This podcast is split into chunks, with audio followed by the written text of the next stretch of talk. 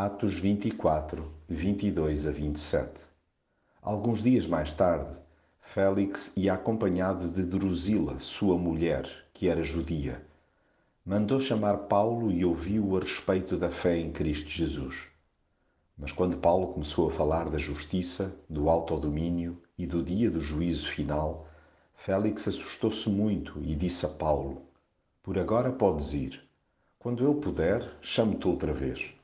Félix esperava também que Paulo lhe desse algum dinheiro e por isso chamava-o muitas vezes para falar com ele. Dois anos depois, Pôncio Festo substituiu Félix como governador.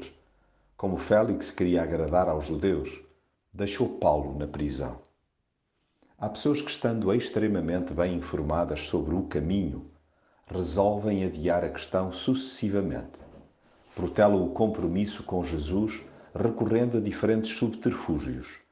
Ora necessitam de recolher novos dados para tomar uma decisão, ora aguardam por ocasiões mais favoráveis.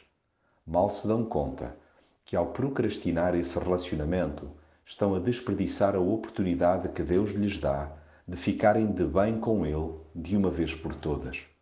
Podem até expressar educadamente a sua indisponibilidade espiritual, mas o seu estado diante de Deus permanece perigosamente inalterado. O fosso continua lá, cavado pelo pecado, alojado num coração empedernido.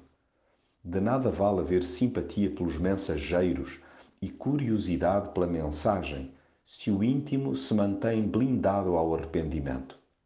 Não basta procurar ouvir acerca da fé em Jesus. Não chega a escutar alguém a discorrer sobre a justiça, o domínio próprio e o juízo vindouro.